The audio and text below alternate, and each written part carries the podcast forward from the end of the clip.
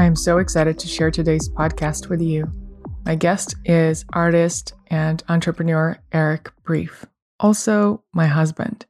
He hasn't been back on for quite a while, and in this episode, we go deeper than we probably have ever gone before. And I even learned some things that he hasn't shared off the record with me.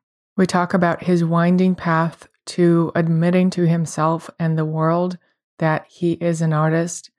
We talk about entrepreneurship, pyramids, origami, social media, and some dynamics of our relationship and how they nourish all the different things that we do in the world. Eric has also been a guest on episode 74, where we talked about going nomadic, 129, where we shared all about the tiny cabin renovation, and episode 87, all about crystals, back when we were deep into the Crystal Criminals account, which still exists. We just haven't updated in a while. It's this really beautiful and powerful collection of crystal grids, all brought into the world by Eric and shared with channeled messages that come with each one of them. This is the longest interview I have recorded to date, so get cozy and enjoy this conversation with Eric Brief. I'm so excited to share with you that my number one podcasting tool since day one of this podcast Zencastr, is sponsoring this episode. Check out the link in the show notes and stay tuned for why I love using it for the podcast. Eric Brief, welcome back to the Ksenia Brief podcast. Your first time back on since the name has changed, and now it carries your name. So I want to congratulate you on that. And I thank you. Yes.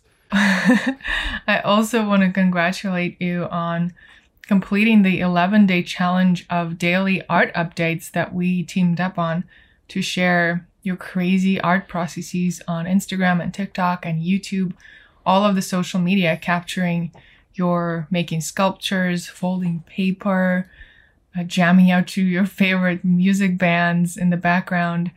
And I want to start right there. What's that journey been like and what prompted us to team up and capture all that content and to show up consistently because you're someone who's had a love hate relationship with social media over the years. And when you met me five years ago, you didn't even know that there were captions on Instagram. You thought it's just pictures. So I blew your world that way. Oh, I've had Instagram since 2011 or 2012, to be clear. I did not know captions existed. And once I did know they existed, I thought they were like one liners. So I remember when I saw one of your posts when I I had by the way, I had no idea who you were. I know you researched me before our first date and everything like that. I had no idea. I didn't I don't do that. So I just walked in. and then after you're like said something about Instagram or a couple dates in, I like looked at it. I remember looking at this photograph and then there was all this text there. I was like, there's a freaking essay under this photograph. because I was always so confused. Like, how are all these people following you? Like, what do they like about you so much? Like, all they see is a picture. You don't hold up a sign with words on it. so now you're the guy writing essays under your Instagram posts. A few months ago, I think it was end of August, where we shared your origami for real for the first time. And we sat down and I prompted you to truly just tap into your heart and to write those captions and to allow people to go on that journey with you, a journey of your creativity that you've been on since you were born. And for me, it's just so fun and such an honor to be the person who's holding that space with you, who's capturing it, who's editing it, being in my zone of genius, you know, translating the invisible frequencies into images, into videos, into messages for people to tap into their own truth and just capture your crazy what do you mean when you say that? Tell me more. What do you mean? The word crazy. To me, I mean it in in a way that you truly allow your craziest, biggest, wildest, unleashed creative visions exist as reality.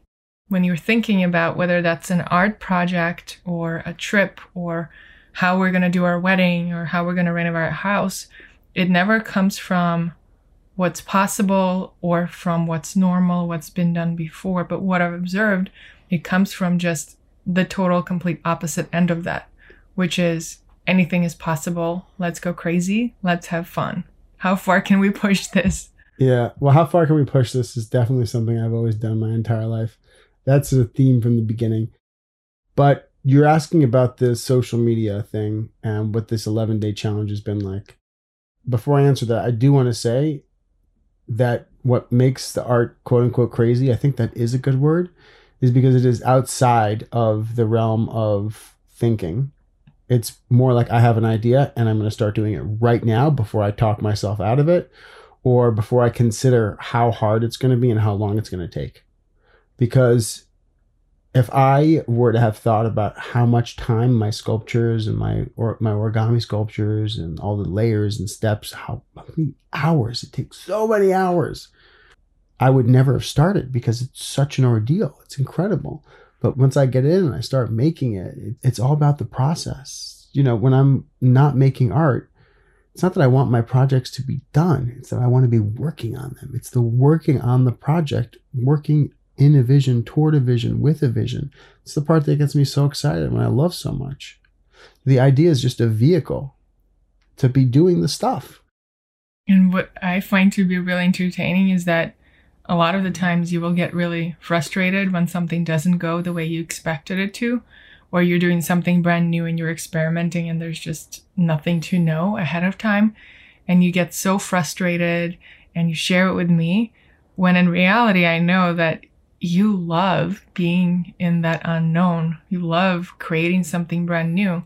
And the only place from which we can create something brand new is that unknown. And you're someone who thrives in that, even if it's uncomfortable. Yeah, I guess I do enjoy that not knowing. Typically, I say this when I'm working on a project, when I want to destroy it and throw it out and forget about the whole thing and start on something new that's like right when I'm about to have a huge breakthrough. It's just considered to be like a part of the process. Lately, I haven't had those, like, I want to destroy this thing for a while. Let's reflect on the social media thing because for me, it's really important. The first thing is that it's not that I have a love hate relationship with social media, it's that I really like to make the work and then once I'm done making the work, the experience is done for me. So when it comes to the social media part about documenting it while it's happening and then creating the video and the sound, it just seems like too much for me. I'm like, I already just did all this artwork. I poured my heart and soul into making this. I'm tired. I'm exhausted.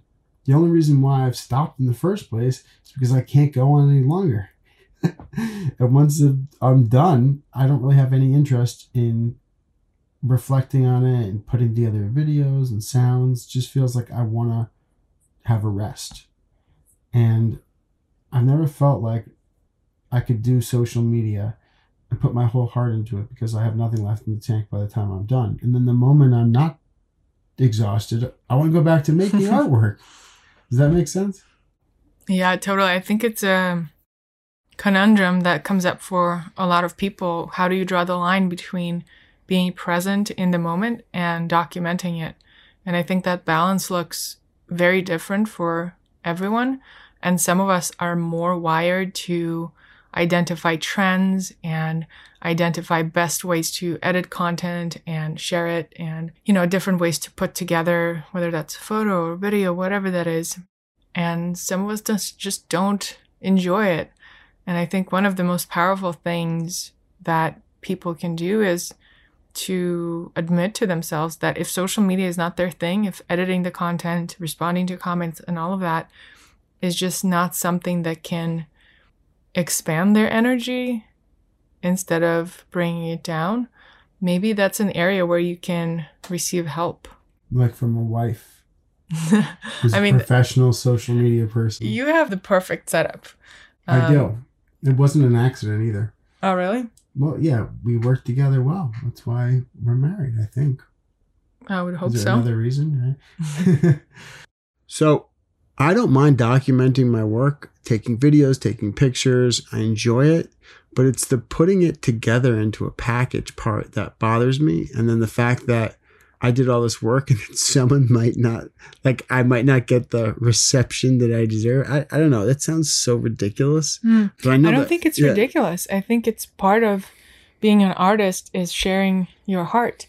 And I think it's very vulnerable to share your work, whether that's a poem, a piece of art, or a course, and creating content, speaking about it, and sharing it is another layer of it. So it's almost as if you're deepening that vulnerability and standing in the middle of a square for everyone to look at your heart. So I can totally see how it would feel that way. It totally does. But I'm so glad you brought up poetry because I have a, a series that I wrote in 2016 and it was very easy to post it. I just said, This is a poem that I wrote. And I wrote a bunch of poems over the course of like a month or so, two months.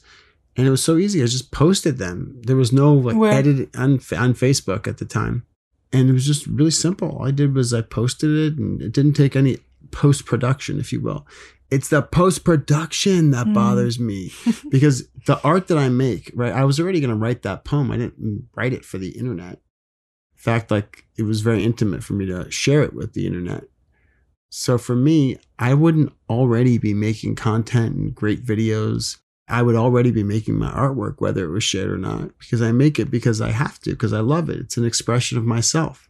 So that's the difference is that I see people's content on social media. I think people make beautiful things. They make beautiful TikToks and videos and photographs that they stage and all of those things. They're amazing. They're just not things that I naturally am inclined to want to do for one reason or another.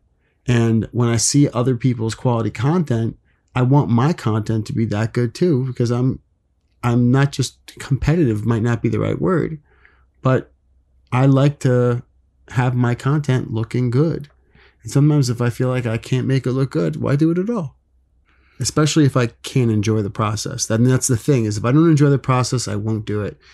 It's not just social media, it's just most things in life. Sure, yes. And also, there is something so powerful in making this agreement with yourself and with your community, whether that's one person or a million people, to show up consistently without allowing perfection to take over. And I think that's one of the most powerful things that happened in those 11 days is there were a couple of days where you had a cold or something like that and you just really weren't feeling well and weren't generating art or ideas about the content. And yet I made sure we sit down anyway. I go through some of the footage you already had on your phone and we post something. When there's this external accountability in place, there's this internal, I want to say pressure, but also it feels more like the fire of aliveness and the fire of creativity that just propels you to show up and go outside the box and there's something really really powerful. And you know i've had so many actually guests on the podcast who have shared that they have been wanting to get on youtube for a long time. And then they do a 30 day challenge with themselves where they post daily. I think megan moon that's exactly what she did. And her channel ended up taking off and a lot of things you know got a big amount of views and she built her community. And i think it's just such a a great exercise to get out of our heads in all of the shoulds around content and capturing what we do, capturing our lifestyle, our offerings, the value that we bring, and just go and share what feels alive, what feels present, the first thing that comes to mind. I think it removes a lot of the filtering that we typically have in place around how we need to show up online. So true for some people. because the more I'm listening to you talk and listening to me talk, the more I'm just like digging my heels in deeper on not wanting to do the production.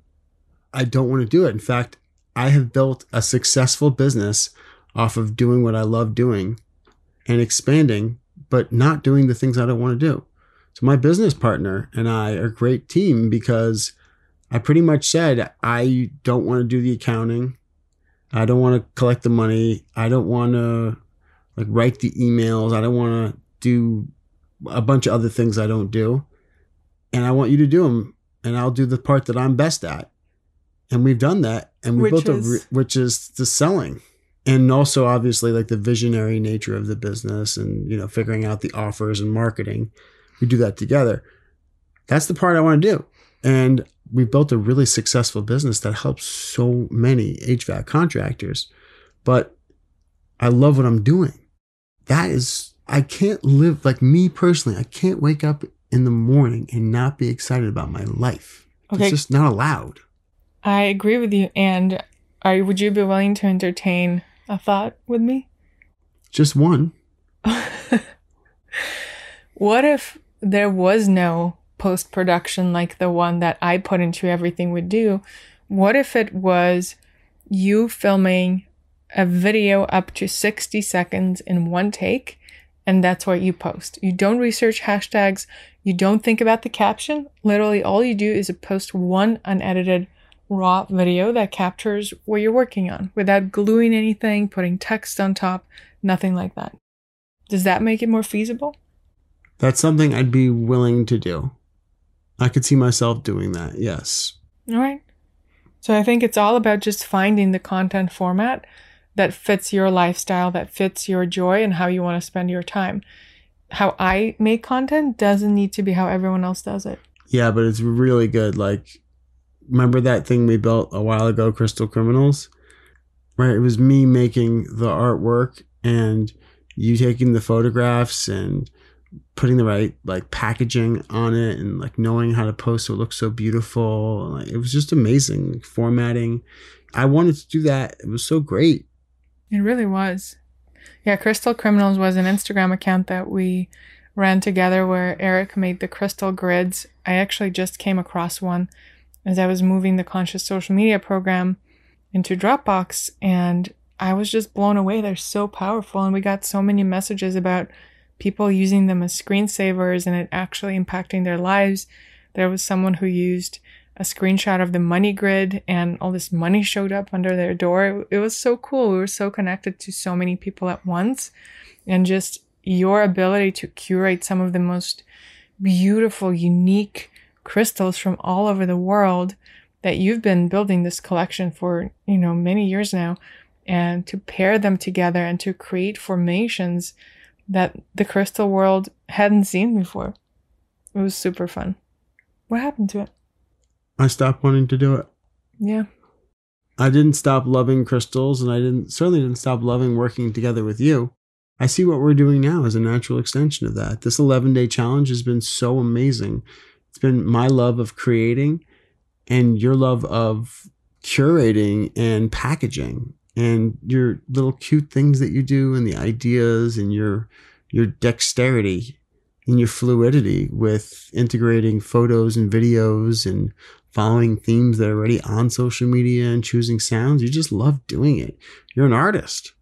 Let you do your art and let me do my art and we can make them together. Yeah. Like I said, that's the team we're in. So, and that's what I do with my business partner in my in my business and doing uh, search engine optimization for HVAC contractors.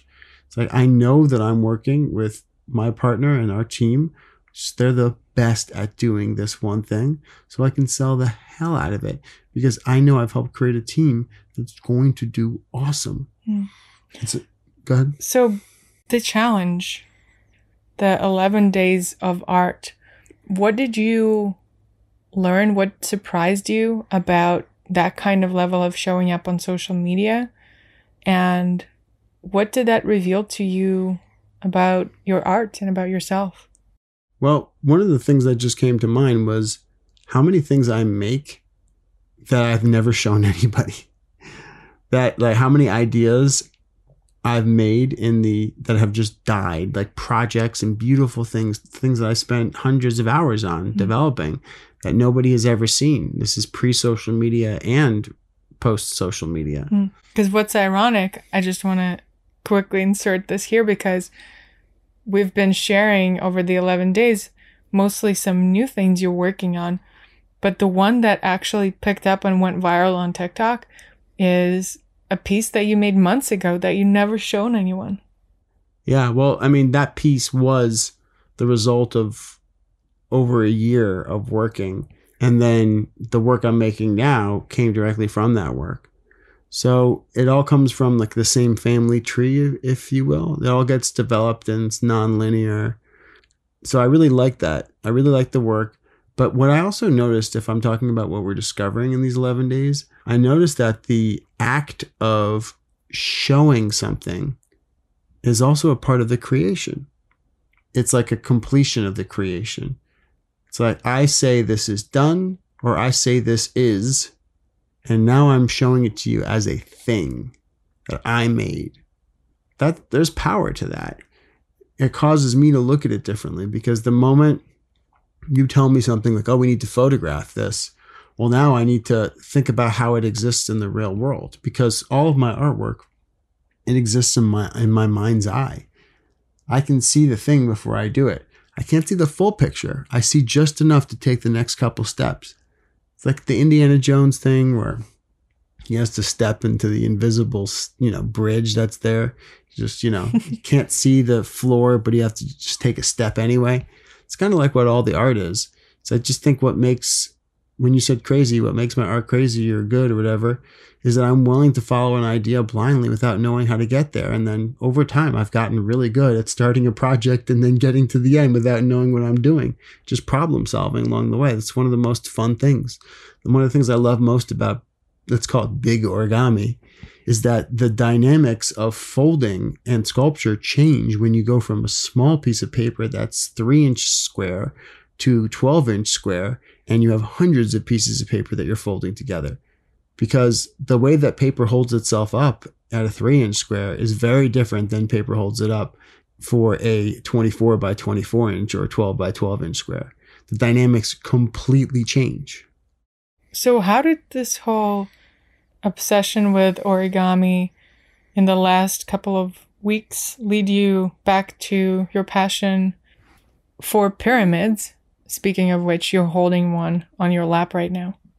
Yes. And you refused to start this podcast until I brought you some pyramid charged water. That's right, ma'am. well, this pyramid is also completely covered in crystals. Don't forget that. That's true. There must be, I don't know, 400 crystals on here or more. Little tiny crystals. Double terminated crystals from Baluchistan. So, how I got back into pyramids. Or maybe how you got into pyramids. Let's rewind. Well, got back into pyramids is through you. Remember, you were list, you were watching that uh, Matias De Stefano podcast, Aubrey Marcus podcast. Then you became really into him, and you were, oh, he's explaining the dimensions so well. You really like him, and I'm thinking, yeah, I already, you know, I've, I've explored this. I've thought about this. My wife does the exact same thing. She's like, "Oh, I already know this," and I'm always like, "Oh, yeah, you know everything." And I remember hearing my own voice in my head as I said, oh, "I already know." I don't know if I said it out loud, but I said it in my head. I then, could feel it. You didn't need to say it. Yeah, and then in my head, I talked to the voice that was talking to me, telling me I already know this. I was like, "Oh, you really know this?" You were also getting into back into the practice of daily meditation, which I think has had a huge impact on everything we're talking about right now. I wasn't. That preceded that. Hmm. It wasn't that I don't meditate many days of the week. It's that I didn't get into this specific state, which is the state of receiving. So when I let go of everything and I'm meditating, I become a channel. The word channel, like you can become a channel of peace, or when I say channel, I'm talking about a frequency, just like on a radio station, right? The point of like this radio, you're you're twisting the knob on the radio and it's tuning into different frequencies. So there is a particular frequency that I could tune into when I'm meditating. I can choose different frequencies that I feel like weightless and empty. And I could hear frequencies and pick different things up and rece- receiving messages from beings and from energies. And I got there in this meditation. And then the, the voice said, Oh, welcome back. We, you know, we're waiting for you. Because it had been so long since I had taken the time to tune in. And it all started because you were listening to this Ma- Matias De Stefano podcast. Then he started watching his television show. And then I started listening to it. And then he started talking about the some pyramid stuff. Was he was he talking about the pyramid? No, was it not pyramid stuff? He was talking about Sirius and then connecting with beings from Sirius. And then I thought to myself, wow, this, this guy's got a lot of courage. That's the word. Wow, you haven't told me that. I do think he has a lot of courage. That's the thing that bothers me about myself sometimes is I, I feel like I lack courage in this area. Mm.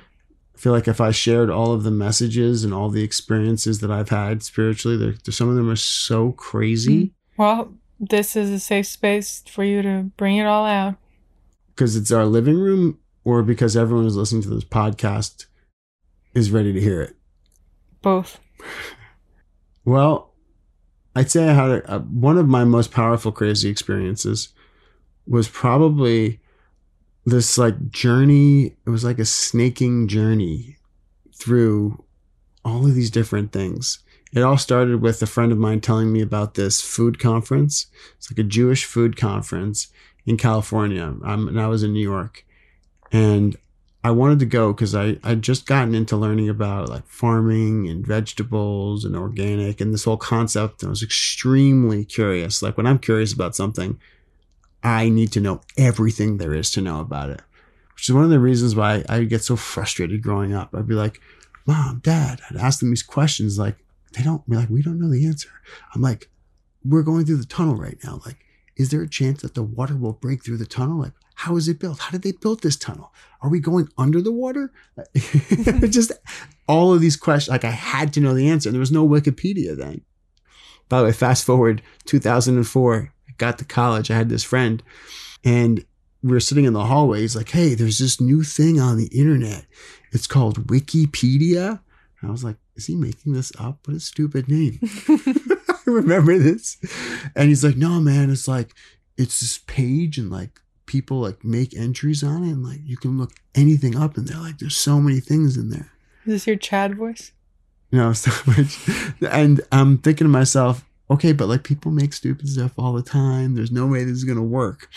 All right. So I was wrong about Wikipedia, obviously. That's what I thought about TikTok in 2018.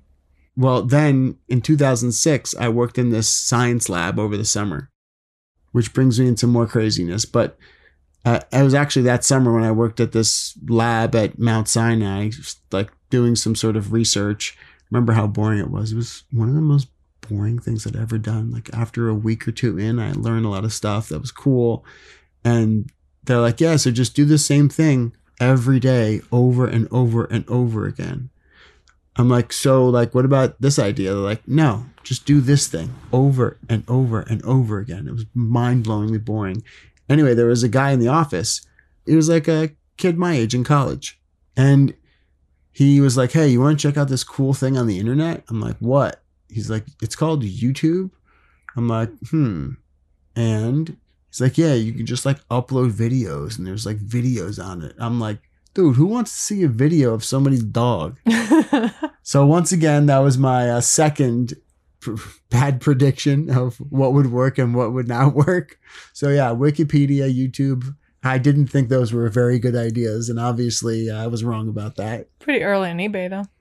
Oh, yep. I was very early on eBay. In fact, that's kind of part of my entrepreneurship. I had an eBay account in 1999, and I found out about eBay. I thought it was the absolute coolest thing in the world. I was like, so you're telling me I could go on eBay and there's anything there?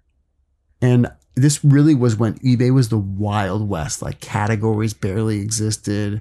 Like you could do eBay arbitrage when you would type in the name of you would type something in if it was spelled wrong. There was like very few things out there that were spelled wrong and nobody would see it and people wouldn't know the right price and you could like buy things that there were deals available and like there was also a lot of schemes of course which I you know negative stealing I probably got scammed once or twice I was also wrong about mini discs. I thought that mini discs was going to be amazing. So I had like a couple mini disc players that I sold. I tried to sell and trade beanie babies. But my most successful eBay thing was actually Abercrombie and Fitch. I remember Abercrombie and Fitch was like pretty expensive. It occurred as really expensive.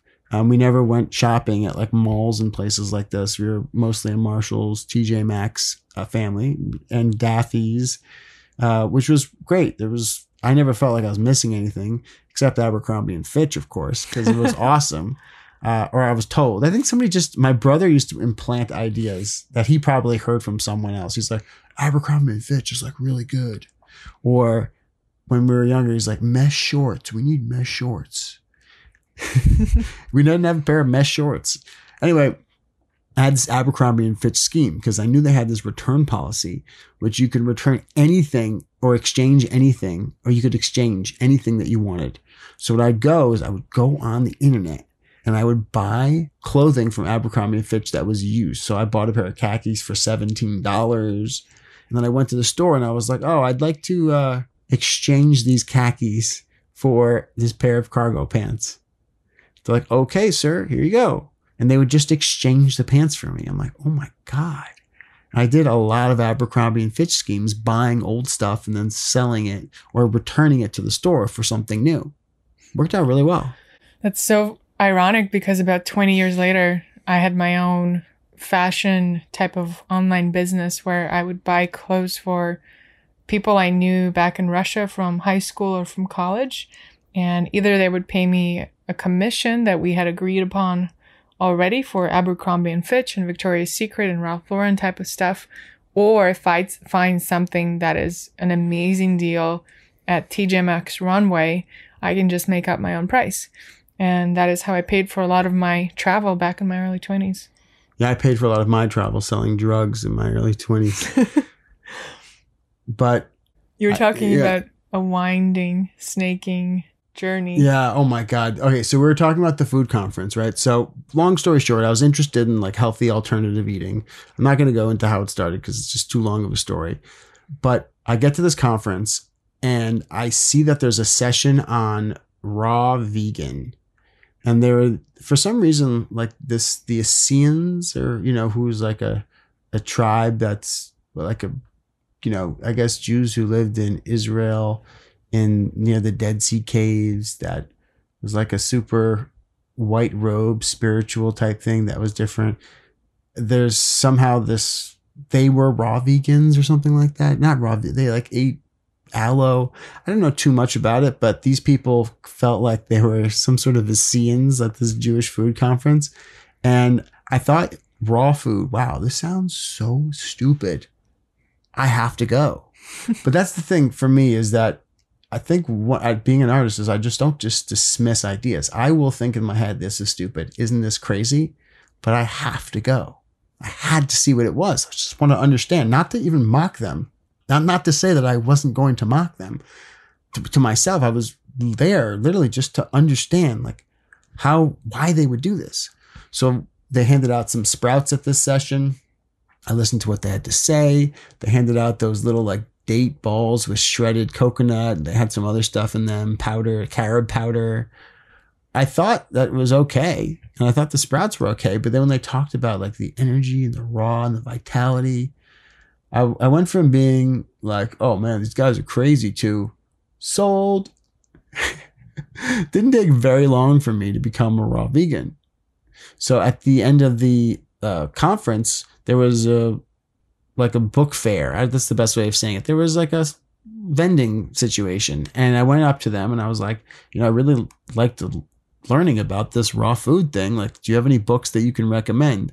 Like, yeah, I recommend this book, uh, Rainbow Green Live Food Cuisine by Dr. Gabriel Cousens. Little did I know that, that was like the most orthodox raw vegan book of all time. So, and I'm when I find out about something, I'd like read it by the book because I wanted to be quote unquote legit raw vegan. So I made all the recipes in his book and I bought all these other raw food things and I needed to find a blender because you really need an amazing blender if you're going to be a raw vegan. You, that's for sure. And so I tried to find an amazing blender, but I didn't have any money. Like I had just gotten back from this trip to Israel that I did after college. I was like 22, 23 years old and I didn't know what I wanted to do with my life at all. I had no idea. So here I am needing a blender, and I found out the blender I wanted, which was the Blendtec ICBQ7, was a $700 blender. And that was like unthinkable. I definitely didn't have it. So I went on eBay. this is a full circle, right? went on eBay and I found a guy who was selling like a used blender. And I tried to like buy because it was used once or something like that. And I tried to like buy it from him. I was like, "Hey, what do you think of this?" I made him an offer, and I like eBay emailed him with him back and forth. And there was a phone number, and I called the phone number. I was like, "I'm ready to buy this blender." Like my mom said that she would give me hundred dollars, and I would pay two hundred and fifty dollars, and because I live with her, and we'd like have this great blender together. And he's like, "Oh, I'm sorry." He like made it so hard to buy this. I was like, Do "You have a blender on eBay, like." why aren't you letting me buy this? it made no sense. And at some point, I just forgot about it. And I think I got another blender or something like that. Long story short, a couple months passed by, and I'm really deep into being a raw vegan. I'm feeling amazing. I'm feeling great. I'm like really a strict raw vegan. And so I want to learn everything I can know about it because there's nothing on the internet as far as I know about this stuff. There's really very little information. It's 2009, 2010, around that time. So what happens is I am going to Union Square to the farmers market because that is one of the best places to get high quality produce in New York City. So I'm walking down the farmers market thing and I hear something like my ear rings. I have a pretty strong sense of taste and a very strong sense of smell. Remember, we went to the essential oil apartment in Portland and I sniffed around there and I was like, you have vetiver, frankincense, orange. Like, and she was like, How did you know? Yeah. Like, it must have been seven essential oils. I have a very sensitive, astute smell. So my ear like rings, and I'm like, I'm hearing someone's voice right now. And I look to my right and I hear this voice that sounds just like the guy I talked to on the telephone Who didn't sell you who didn't blender. sell me the blender. I'm like, this guy, it's him. It wasn't that I thought it. I didn't think it. I knew it. I felt it. So I went over to him and he was like showing people like scalar energy pendants and like laser pointers and stuff like that. I don't remember what he was doing exactly, but I go over to him, I look him in the eye, I go, You. And he like was taken aback. Go, You're the guy that tried to sell me the ICB Q7 on eBay. You wouldn't sell it to me. He goes, No, no. I'm like, Yes, it's you. He goes, Ah, it is me. he was so shocked that I recognized his voice from the telephone from the five minute conversation we have. Here's the craziest part he was in Jacksonville, Florida. He was in New York because he just started dating this girl that he met on the internet. Wow.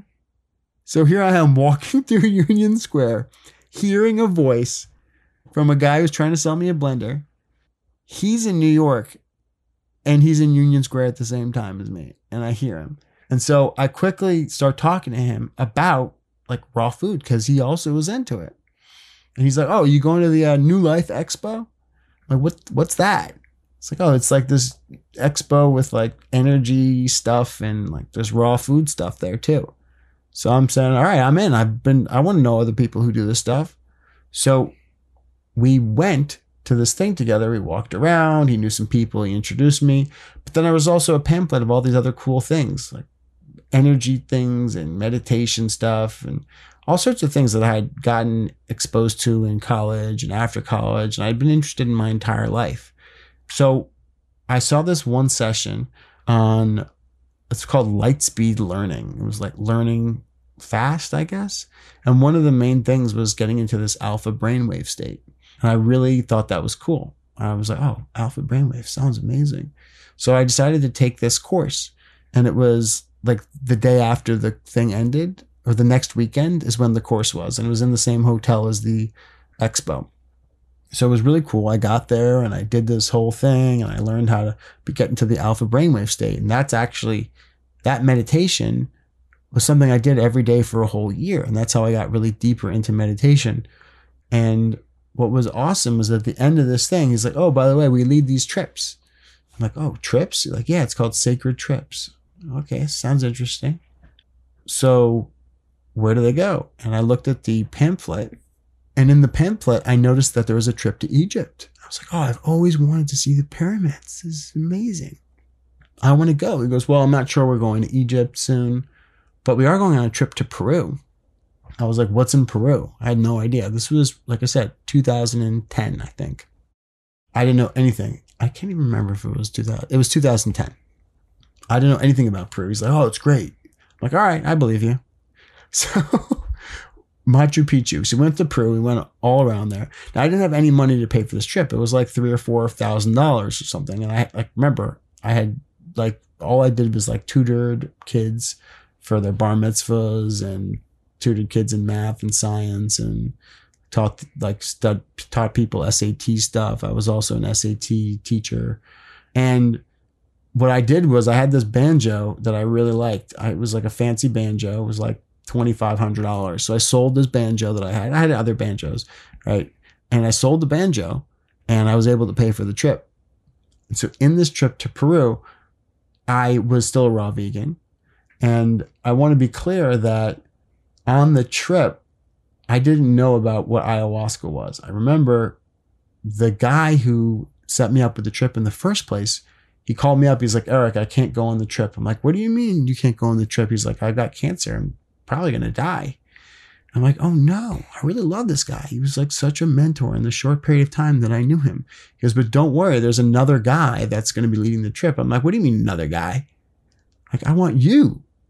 And he's like, no, this guy's good. Trust me. He's kind of like an alien. I'm like, oh, he's he's like a wacky guy. I'm like, I thought you were a wacky guy. he goes, no, this guy's way wackier. So he's like, you also might want to consider like the, the, the going to a shaman in the jungle and trying this ayahuasca thing. I remember thinking to myself, what is that? I've never heard of it before. And he said, well, it's like, I don't remember what he said, honestly, but I do remember uh, when I asked him, like, should I try this? He's like, well, what do you think? I'm thinking, yeah, if you suggested it, it sounds like it'd be pretty good. I do like psychedelic type things. He goes, it's not really, it's like a spiritual, I don't even remember what he said. He goes, it's like nothing you've ever experienced in your entire life. Totally different than anything else. And it's, you go to the jungle and he goes, this is one of the only female shamans that exists. She does it in the jungle in Peru, like isolated in the middle of nowhere. And it's just you and her. I'm like, oh, damn so we went on this regular trip to Peru for 10 days. And then after the trip to Peru, I went to the shaman alone for 11 days. So you're supposed to, I know, must have had like seven ayahuasca servings in those 11 days. And three days before I even had any of it, like she was like using all these, like spitting all those like perfumes. like they spit like agua de Florida and all these other like little bottles of like alcohol perfumes that people put in on in Latin America that don't exist in New York City below 125th Street. And so it was a really interesting, and also she was like having me bathing in mud and like cracking something on top of my head and all sorts of other herbs and medicines and stuff like that that have that I've never heard of since, but that were pre-treatments to the ayahuasca itself.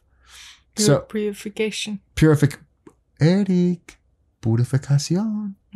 I remember she would always ask me this question after I would drink the ayahuasca. She'd be like, Eric, la ayahuasca está activando? And is the ayahuasca working? And I remember the trip was really weird because I always I thought I knew Spanish. And I don't know why I had this. I, I thought I knew Spanish when I went abroad uh, in my junior year in college. I got there living with a family that only spoke Spanish. I obviously realized I didn't know Spanish as well as I thought. And then I was like, oh, I'm going to go on a trip to Peru. Like, I've already lived in Spanish speaking country for five months. I, I've taken lots of Spanish. I get there, like, well, apparently, I don't know, like ayahuasca, spiritual Spanish. like I'm the only person here with this woman. Like I don't have like a cell phone. I don't have like a dictionary. Like it's just me and her, and she doesn't speak English very well and I'm about to like essentially go on a serious trip for 11 days, like tripping trip. And I was like, eh, why not? I just like this is just I was like, I'll just do it. But just remember how this all went back to buying the blender. Because none of it would have happened unless I bought that, unless I tried to buy the blender, unless I went on the trip to California. So I had this powerful experience in Peru I don't, you know, we don't need to go into too much detail on it. I would love to hear some things that still feel alive that you've carried with you since. Okay. Um, probably one of the most the things that happened to me that was very different from other people's experiences is I never threw up and I never had diarrhea. I never purged once from this. From I- either direction. from either direction. The first time I had it, nothing happened. The second time I had it, um, it might have been it was it was like a very special formula, I guess. Second time I started to like paisley is probably the best word I had to describe it. Like I'd close my eyes and I would see like red paisley-ish type things. And it was like, wow, this is great.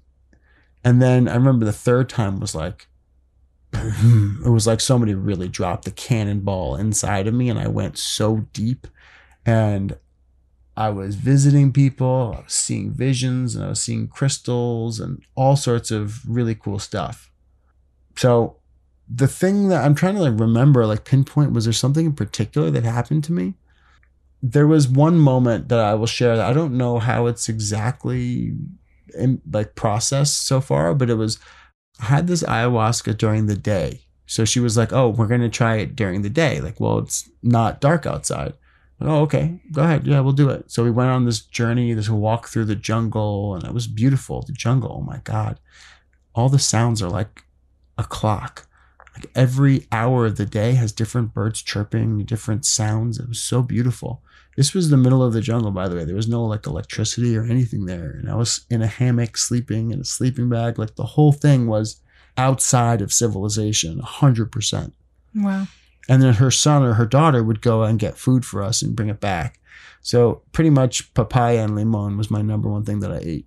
So we went out into the middle of the jungle and we she had a blanket and she gave me the ayahuasca and we sat down and nothing happened. It's like literally nothing was happening. I was like, Eric, la ayahuasca está activando? I'm like, no, no, I don't. She's like, I'm like, what's going on? She goes, yo no sé. Espera, espera. And then, so we ended up walking back to the hut, so to speak. And I'm like, all right, I'm hungry. I've been fasting the whole day. Like, let's eat. She's like, okay. So she prepares like my favorite thing. She's kind of felt like my mother. I really loved her. And we kept in touch for a while, for a couple years at least. Anyway, so I sit down at the table to eat that papaya and I take one bite and I'm just like my head drops. I'm like, because it starts kicking in. And so I'm like, I can't sit down here. And I go into one of like the hammocks and I lay back. And I'm in the hammock and I close my eyes and all of a sudden I'm Moses in the in a reed basket on the Nile and I'm being floated down the Nile.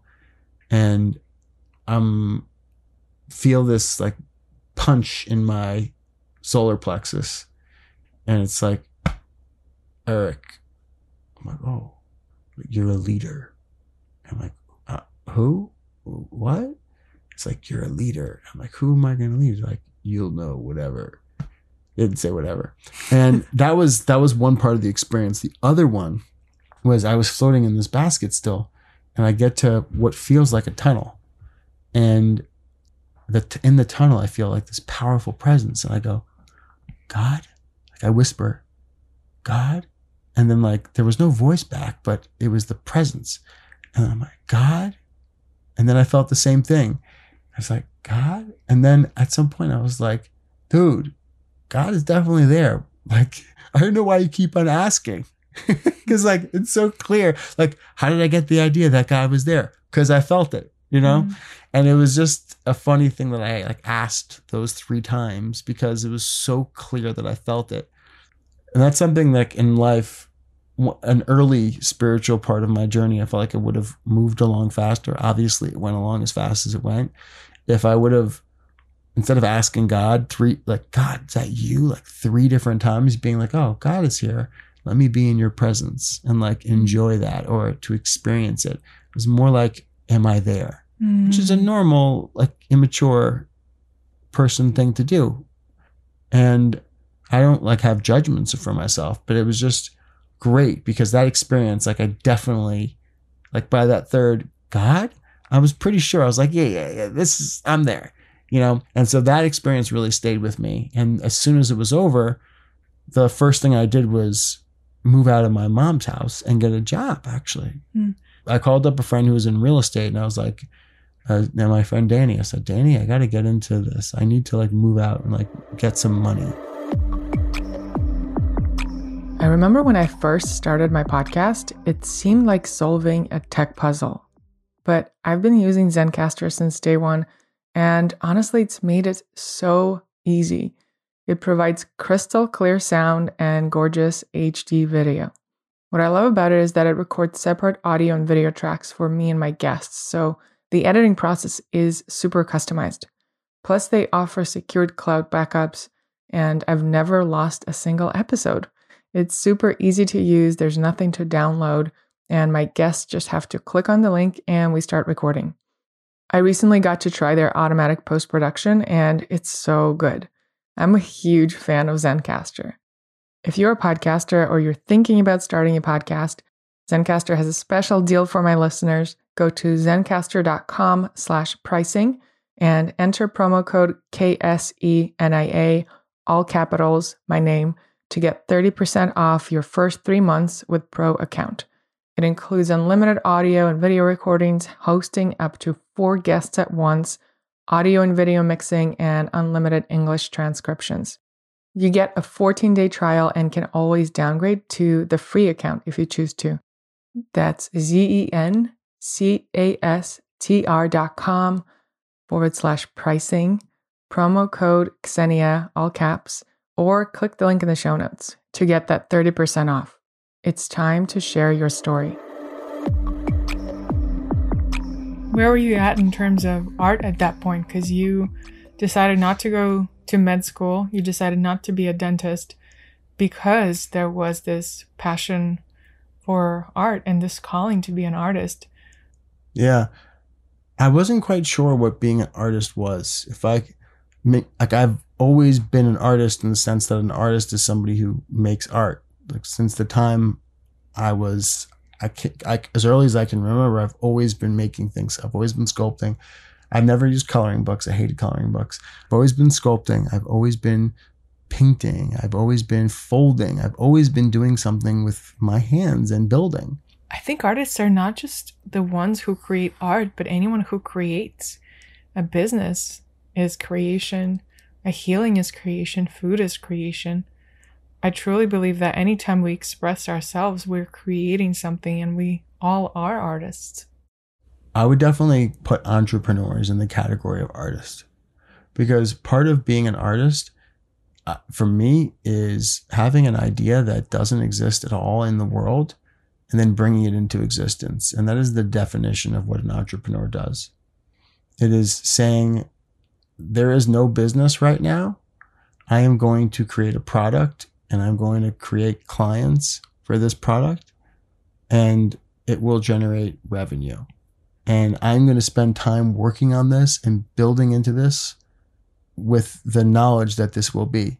And I always say this I don't know if I made it up or you made it up or we heard it from somewhere or we talked about it together is you really need to be delusional, delusional to be a successful entrepreneur. You need to say, hey, there's no existence of this yet at all, but I'm going to do this thing and it's going to generate like millions of dollars in revenue. So if somebody were to come up to you and be like, okay, yeah, show me this thing. Like, I can't show it to you. It's just an idea. Well, the process of taking that idea and then making it a thing that has a showing in the world, that is beautiful. That is art. That's entrepreneurship. That's why I think you're an amazing artist with the content that you make because it, it always is so beautiful. It touches. You know, we were listening to the interview with my one of my favorite musicians, if not my favorite musician, Bela Fleck. He's on your profile picture on Facebook. Yeah, okay, I love him. All right, and I've I've been to 24 Bela Fleck uh, shows, which is like a lot of Bela. That's like the equivalent of like 500 Phish shows. Just anyway, so the thing with Bela Fleck is he was saying that he didn't grow up with a religion. I mean, he did grow up with a religion, but it was totally secular. What he said was that music was definitely kind of my religion. And what I noticed is that was beautiful about instrumental music was that there's no words. And how I connected with things is my favorite musicians, I just felt truth in their music. It felt like this was truth.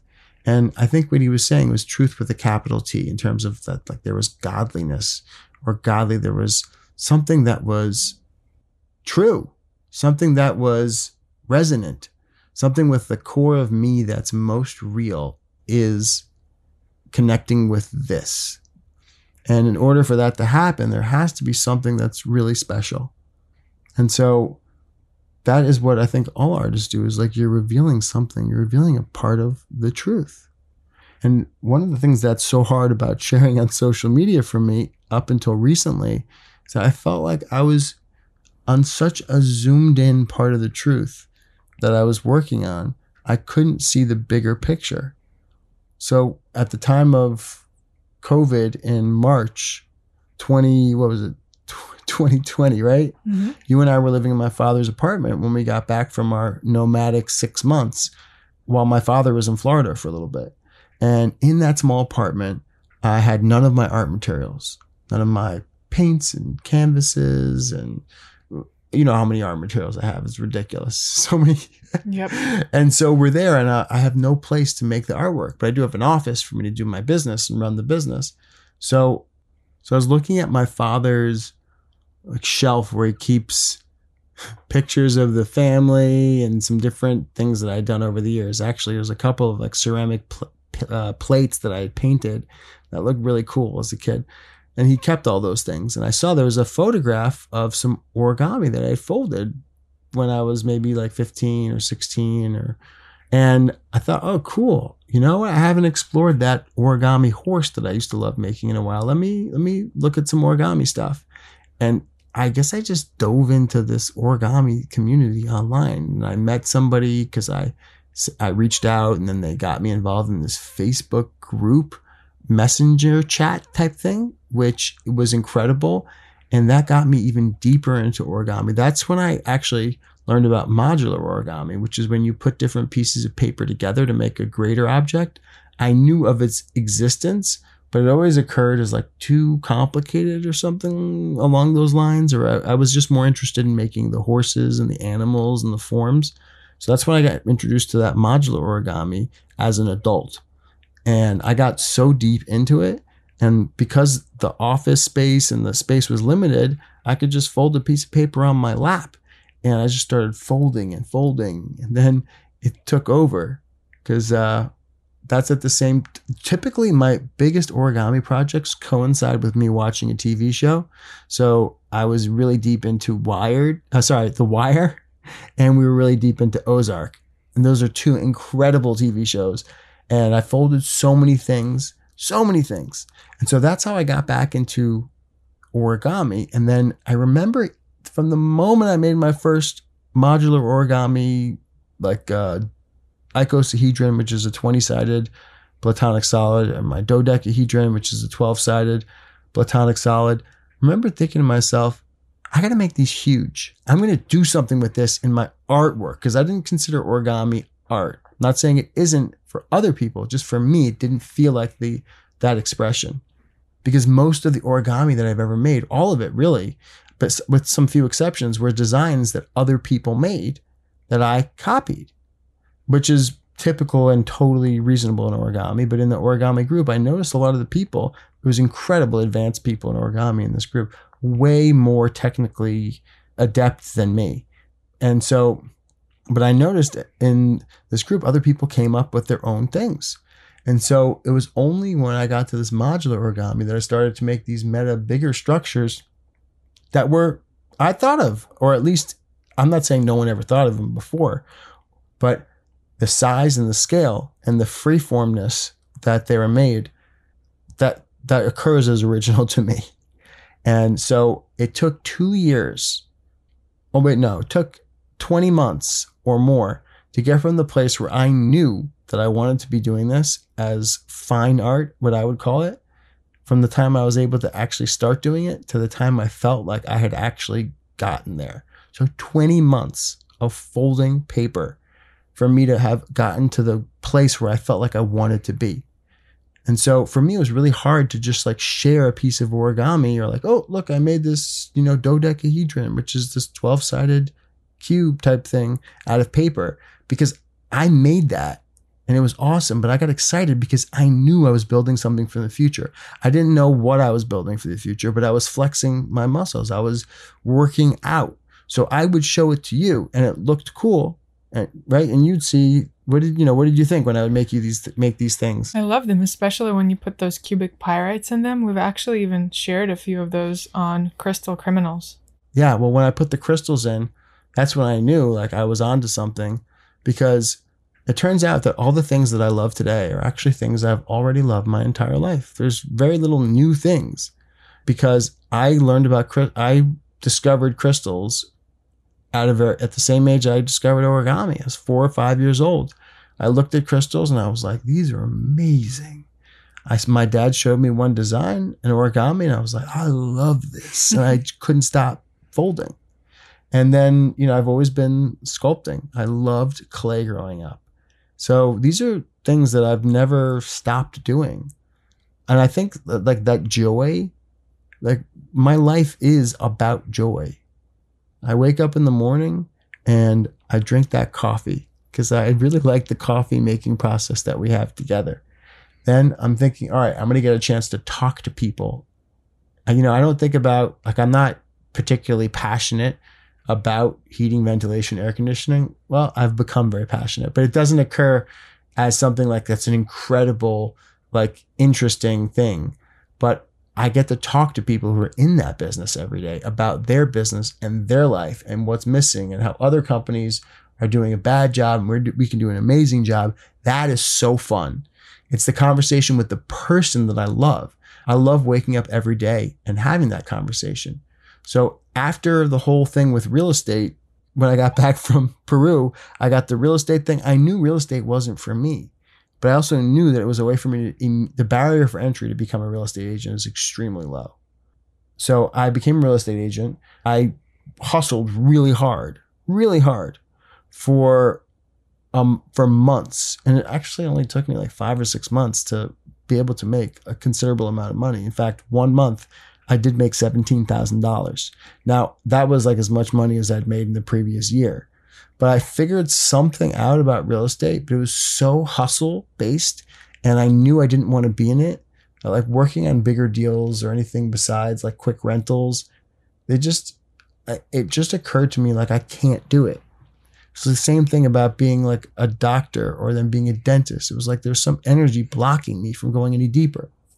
And so the real estate thing was fizzling and I was making all sorts of changes with, you know, becoming sober and just trying to like figure out what was like what I wanted to do with myself. And then that is when I actually was selling some of my artwork, you know, and people were buying it uh, friends and friends of family and stuff like that, people were supporting me because they liked the work I was making. I was working really hard and making work.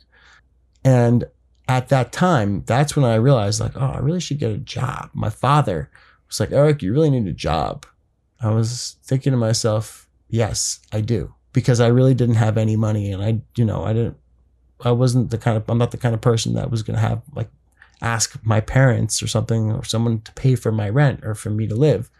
Right? Like it just didn't seem, you know, it's not something that was in my realm of thinking or possibility. And I'm glad. So I got a job, like a real job at an office for the first time in my entire life. And at this, I got this job on Craigslist because my dad said, go on Craigslist. It's the first job I got. I had a job interview. I got the job interview. They offered me the job. I took the job. And I remember thinking, like, what is this? What do I do in the job again? They're like cold calling. Like cold calling. Like, will there be heat in the room? Like I knew that little about cold calling. I didn't know anything about digital marketing or any I knew nothing. Nothing. And I just did the job. My my brother was like, Eric, sales is a good skill to develop. Like, you know, ultimately, like who knows if this is gonna be a job for you that you like or you love or that goes anywhere. But right now you do need a job and this is a good skill to develop. So I was very humbled at that point in my life, starting anew in a lot of ways. So I just was a beginner. I allowed myself to be a beginner and I got the job partly like in my mind success was going to be like I have enough money that I can buy all the art supplies that I want to buy. That's really why I wanted to do the job. I was like I want to buy all the art supplies. And that's why you still do your job now. well, that's the thing that pulls me away from doing my job because I can buy all the art supplies that I want. I bought, I built a workshop to do all my art stuff in. Now, so that it turns out to be that that career in selling marketing ended up becoming a whole thing that I built an entire business from. It was so. And now it, you teach yeah, other people how to build their own agencies, and there's so many people whose lives have been changed because of that. totally. Yeah, I help people build their own agencies. I, we've continued to build up our agency. I really love what I'm doing with the agency, and what's like a big focus for me right now is I have achieved a, a level of let's call it success. I say the word success because if I were to like look at Eric from the past, like from let's say 10 years ago, and see what I've done now, I'd be like, wow, that's me. But I probably could have achieved one tenth of it and still thought the exact same thing. So now my big focus is creating an art career. I say the word career, but it doesn't quite sit right because it's not exactly describing. What it is, is I want to publicly share with the world the projects that I'm working on and creating and allow the world to influence my artwork through interaction through social media. And there's something about, I feel like I've arrived at something in my work not where it's like a final product and it's perfect and it's great and this is how I want to be known as for the rest of my life. It's I'm at I'm at the point where I'm making something where I feel like what Bela Fleck said is that there's some sort of truth in there and that there's some completeness and that a lot of the threads from different eras of my life are connecting to make something that is me and unique and that as a contribution that I feel is worthwhile to share that's a true self-expression and work that I love making in the process. That's why we got involved in the 11 day thing in the first place is because that the underlying premise was I, we've got something here that I want to share for the first time. Mm, Like let's be legit about this. I love that. And one of the things that inspires me so much about being part of this is that whenever any one of us shares their slice of truth, I believe that it awakens the other side of truth in everyone else who gets to touch it. And the more we all remember our truth and step into it and express it, I the more is not even the right way to look at it because all there is is this moment. And in that moment of touching someone else's truth, if that awakens something within you that reminds you your truth and who you are, what makes you feel alive, there's nothing more that I could wish for. If this podcast does that for you, if there's one thing you hear in each episode that touches that in you, that is my highest vision for it. Hmm, that's awesome. I love that you, what you're saying because I'm thinking about so many different times that I've been inspired in my life. And what happened was someone just said one simple thing. Remember one time I heard someone speak at a personal development uh, seminar, and what they said, how they gave an introduction about themselves, and they said, "I've got, I have a business that's over a million dollars or something," which sounded great and everything like that, but it, you know, it wasn't particularly special. But then she said this. She said, I had a relationship with my husband, and then I introduced him when we got divorced to his future wife. And that was so mind blowing to me. That idea that someone could be in a place where they would get divorced, because my parents got divorced, and then that they would maintain a relationship with that person and care about them, and then uh, contribute to their happiness in such a way that they would give them the next partner. That seemed so incredible that I essentially just was blown away. I was like, if this is possible, what else is possible for me? Because the divorce before at that time, when I must have been like 25, 26 years old, still something that was impacting me. I hadn't fully unpacked it. And so I love the fact that we get to share. You and I are sharing from places of having broken through in different areas and, you know, having had uh, I say the word success. I'm trying to define what I mean by that. Success means where I feel like if I didn't grow any bigger, if I didn't like get quote unquote any more, that I would have felt like I got to a great place.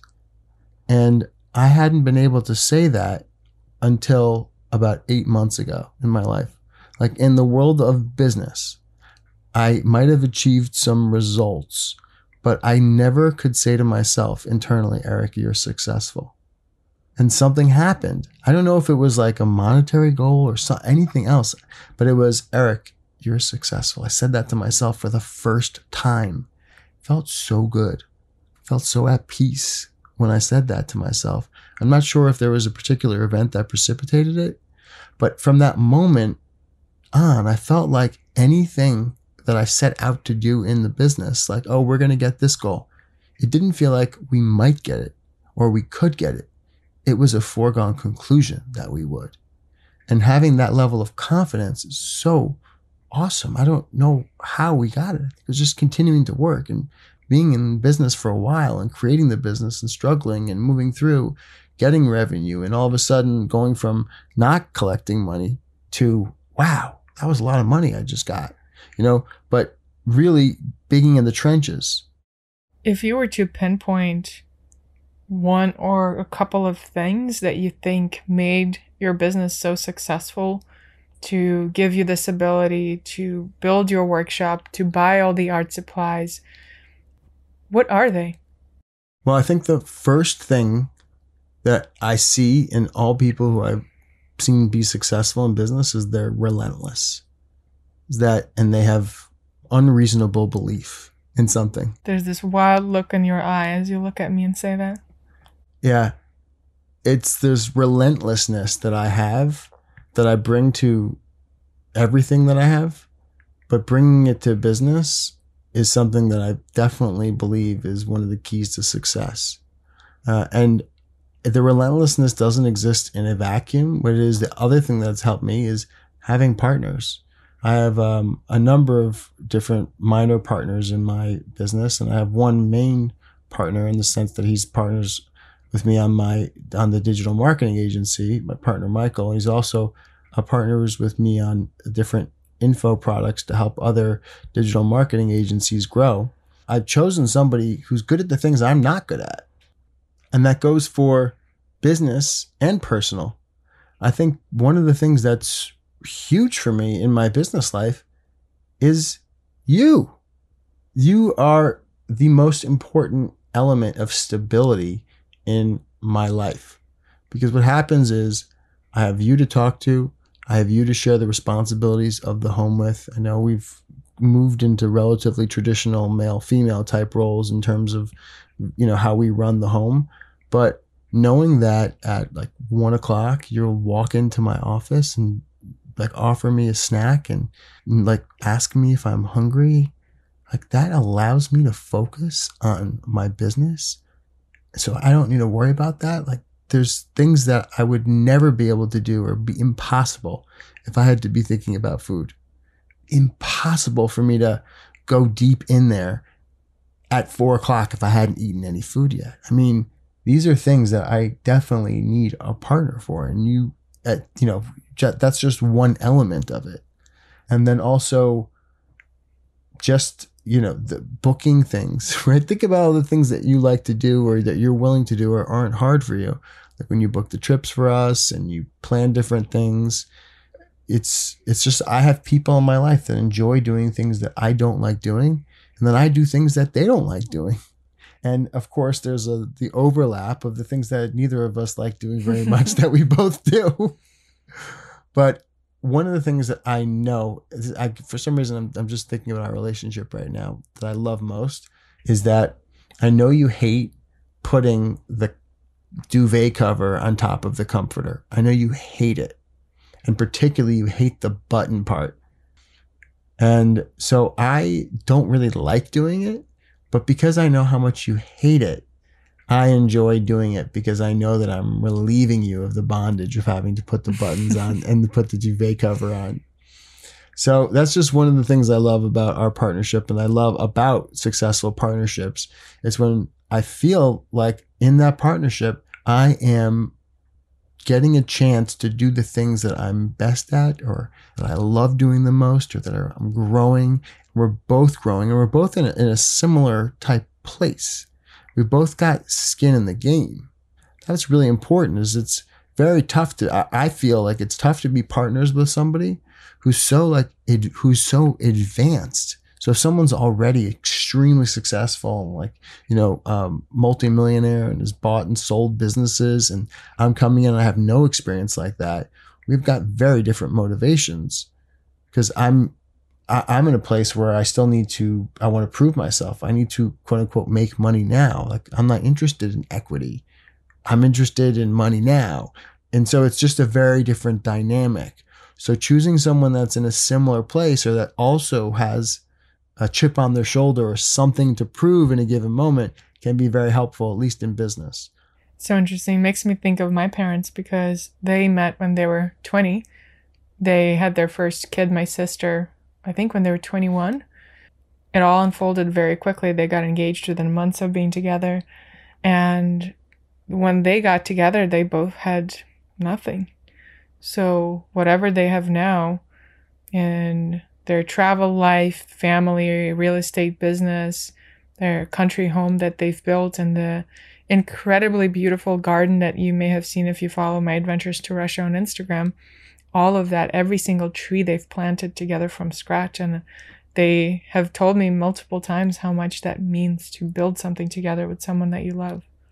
And I think for us, renovating this property and learning how to take care of it and planting a garden is one of the things that played such a role in creating this kind of partnership.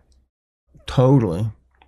In fact, actually, looking at some of the things that your parents have built together has inspired me, actually, because it's really interesting. You come from a nuclear family in which your parents love each other and they're together and they still really enjoy spending time together and they do things and you, your parents have a great relationship and they're really great people too. If my parents are going to listen to this, they're going to ask what a nuclear family is, and neither do I know what it is. So will you explain? Oh, okay, yeah. I mean, like they have a the nuclear family is like the family.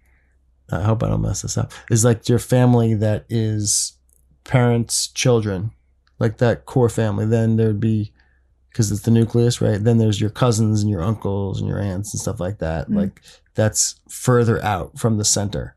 So saying is my family, although I think I got great parents too, they're just, they got divorced. And so that changes the dynamic because I didn't grow up in a house where there was two parents who had a good relationship in which they liked each other. So it's different. So seeing that with your parents and that that was your norm has definitely been interesting for me to see because it's, yeah, I think it's great. But both experiences have shaped us and become the people we are today. So I'm very happy with how what I got. But when I think about this renovation, what we built with the property in this house, I'm really happy about it. But I'm particularly happy that we didn't build a pyramid. There's a story behind this house, this renovation that people do not know. And the story is that before we built this bathroom, we may have shared it on the previous episode we did together where we specifically talked about renovations. But I would love to bring that story back because it has evolved and led us to the current pyramid obsession in different ways. Yes. So, pyramid obsession. When did my pyramid, I don't want to call it an obsession, but it pretty, I do. Okay, fine. I don't. I think um, many things are obsessions. I, I, my life is a series of obsessions, moving from one to the next. But the pyramid thing essentially started when I read Fingerprints of the Gods by Graham Hancock. There was, by the time the whole like raw vegan crystal thing, trip to Peru, all that stuff unfolded, that's when I suspected that things were more than they were. So before like all the alien stuff, I was like, there's aliens. There has to be aliens but like it sounded so ridiculous at the time, just like a raw vegan sounded so ridiculous or ayahuasca. Like nobody had heard of that. I'm like, mom, do you think they're aliens? And like, I'm sure she was thinking about like green people, you know, like Martians that you'd see on TV. But I wasn't thinking about that. I was just thinking there's like beings from another planet or energies that Like there's more than just what's on this planet. Like it's impossible that there isn't. You know, if there's a, a God that's all powerful, did, did this God like just create on this planet when there's an infinite universe? Like these are the only sentient beings? Come on. it just seems preposterous. And then it seems so preposterous to me that people couldn't consider this concept of aliens or whatever. So all those things kind of happened at the same time because once you, I feel like once I diverged from a couple different things, like from normal eating and this and that, it allowed me the space mentally to diverge from other thoughts mm. and thinking that were holding me back and keeping me like in a certain box. I feel that it only takes that one shift in perspective, one new entryway into thinking differently to open up a whole new world that's how it's been for me watching Matias Stefano's initiation series on Gaia. It's been as if all of the different things I've been hearing about dimensions and life on other planets and the history of this civilization and spirituality and religion, as if someone has put a common thread through all of these things that I've been interested in my whole life.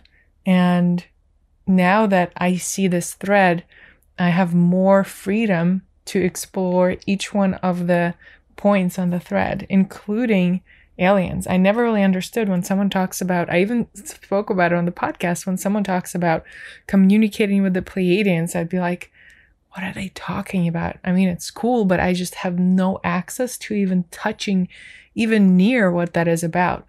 And now that I see the world through the nine dimensions that Matias so eloquently explains, and how some of these beings are in this dimension, some of them are in other dimensions, some of them don't live within the time dimension, only within the space, and the other way around.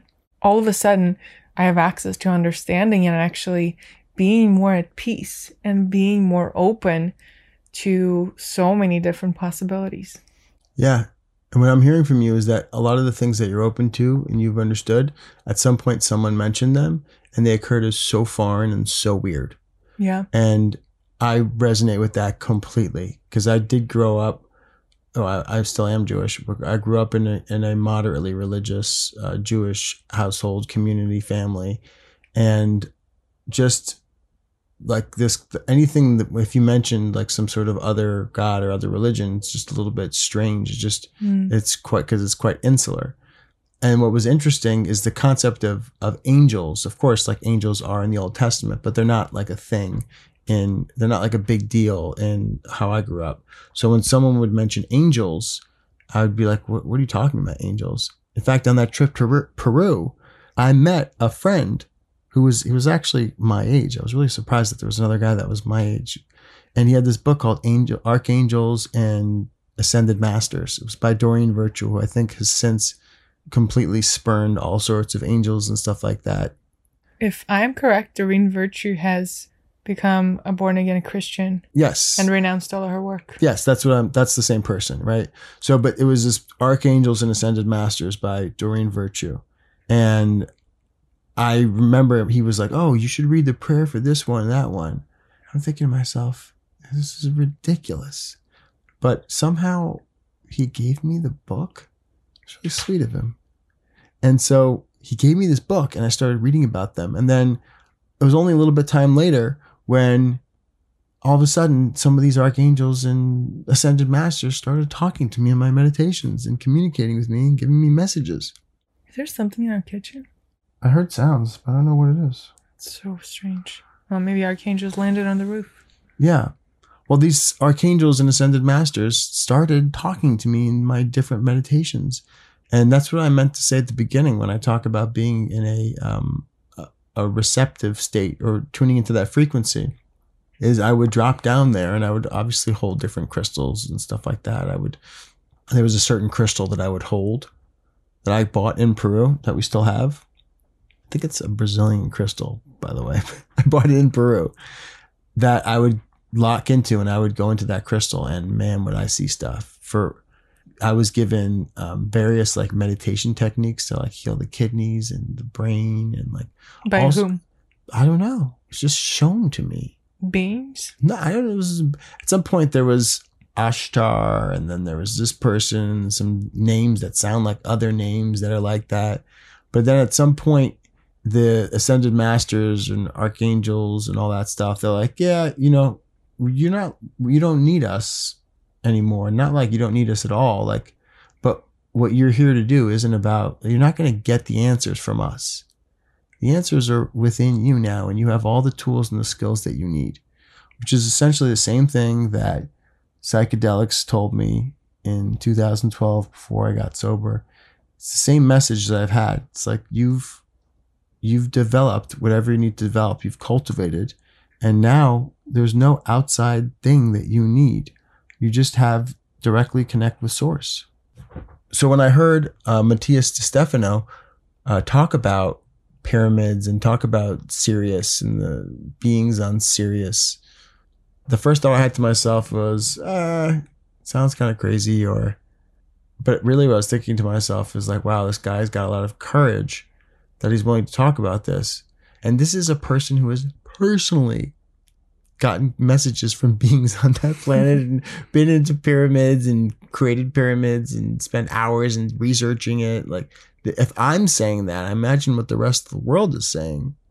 Right. So I listened to him and he was like, it's my job to activate this. And I'm like, it sounds like such a non-specific job. And then one morning, you're like, Eric, let's do the Wim Hof breathing. I'm like, uh, because that's what I always say. I'm like, uh, and you said, well, you want to do it now or in five minutes? You get that's just like how I would say is, so you want to set an appointment with me later today or tomorrow morning, like to a prospect, right? and so I'm like, all right, I'm sold. I'll do it. So I sit down there, we do the Wim Hof breathing, and then usually after that, we do at least you know, you do at least a 10 minute and I might go for a very long time after.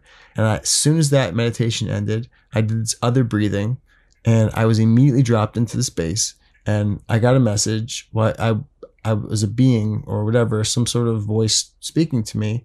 And the first thing I said was, is this really a voice speaking to me? Or is this me talking?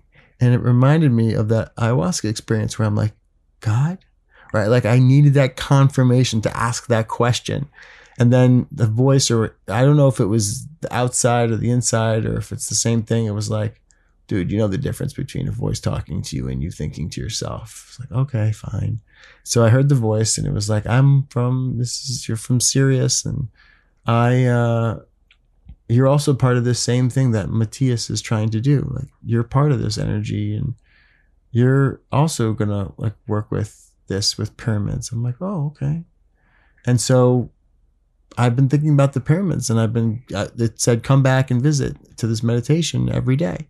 So I've been visiting and coming back, and the message about building a pyramid has come a couple times. So the other day I built a pyramid in the workshop with some leftover trim, and it was great. And then I found the old pyramid that I made with the crystals, and it had actually broken on the sides, and then I hot glued it back together. I'm holding it right now and I have another pyramid that is a uh, like a mold for silicone mold for me to pour resin into. I'm gonna make another one of those pyramids.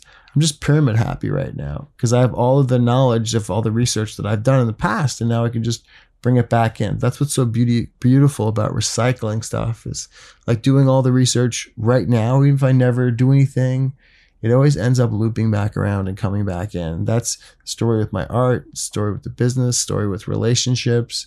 It's like everything always ends up looping back around. It's non linear.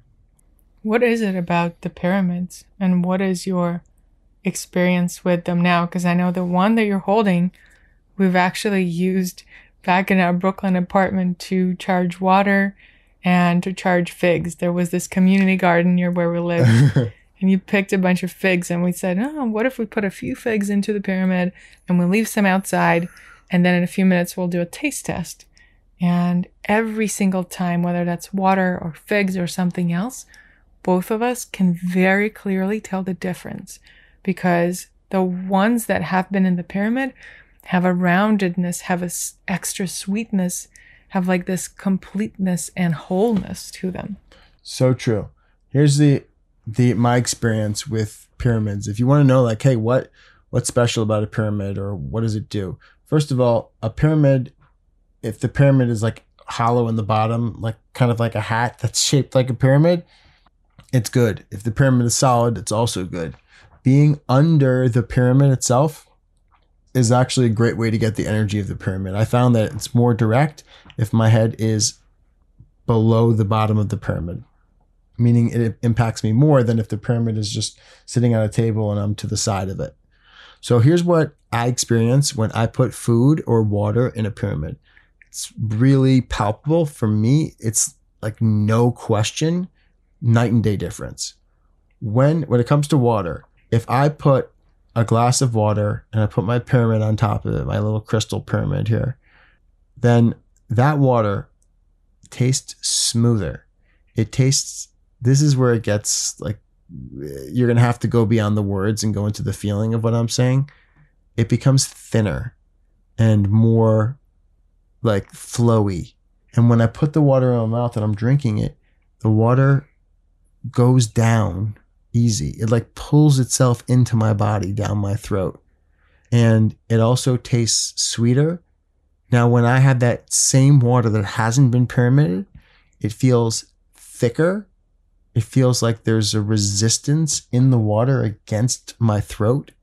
And it feels like minerally and, like I said, thick. And it's really, it makes the non pyramided water taste pretty bad. How can you explain that? I thought I just did. How can you explain why that is so? Well, we do know that water is energetically imprintable. Why is it like that? Well, first of all, okay, there's the experience of pyramids and there's like objective information or knowledge about pyramids. I'm going to speak from my experience around pyramids. My experience is I like the Giza pyramid, which is the proportions of the Great Pyramid of Giza. And you could do the research, but there's also the Nubian period. Sorry, Nubian pyramid, which is like a, much taller pyramid. I I've actually been called to try that pyramid out. Both those pyramids are expressed as a ratio of phi, right, which is the golden ratio, you know, 1.618.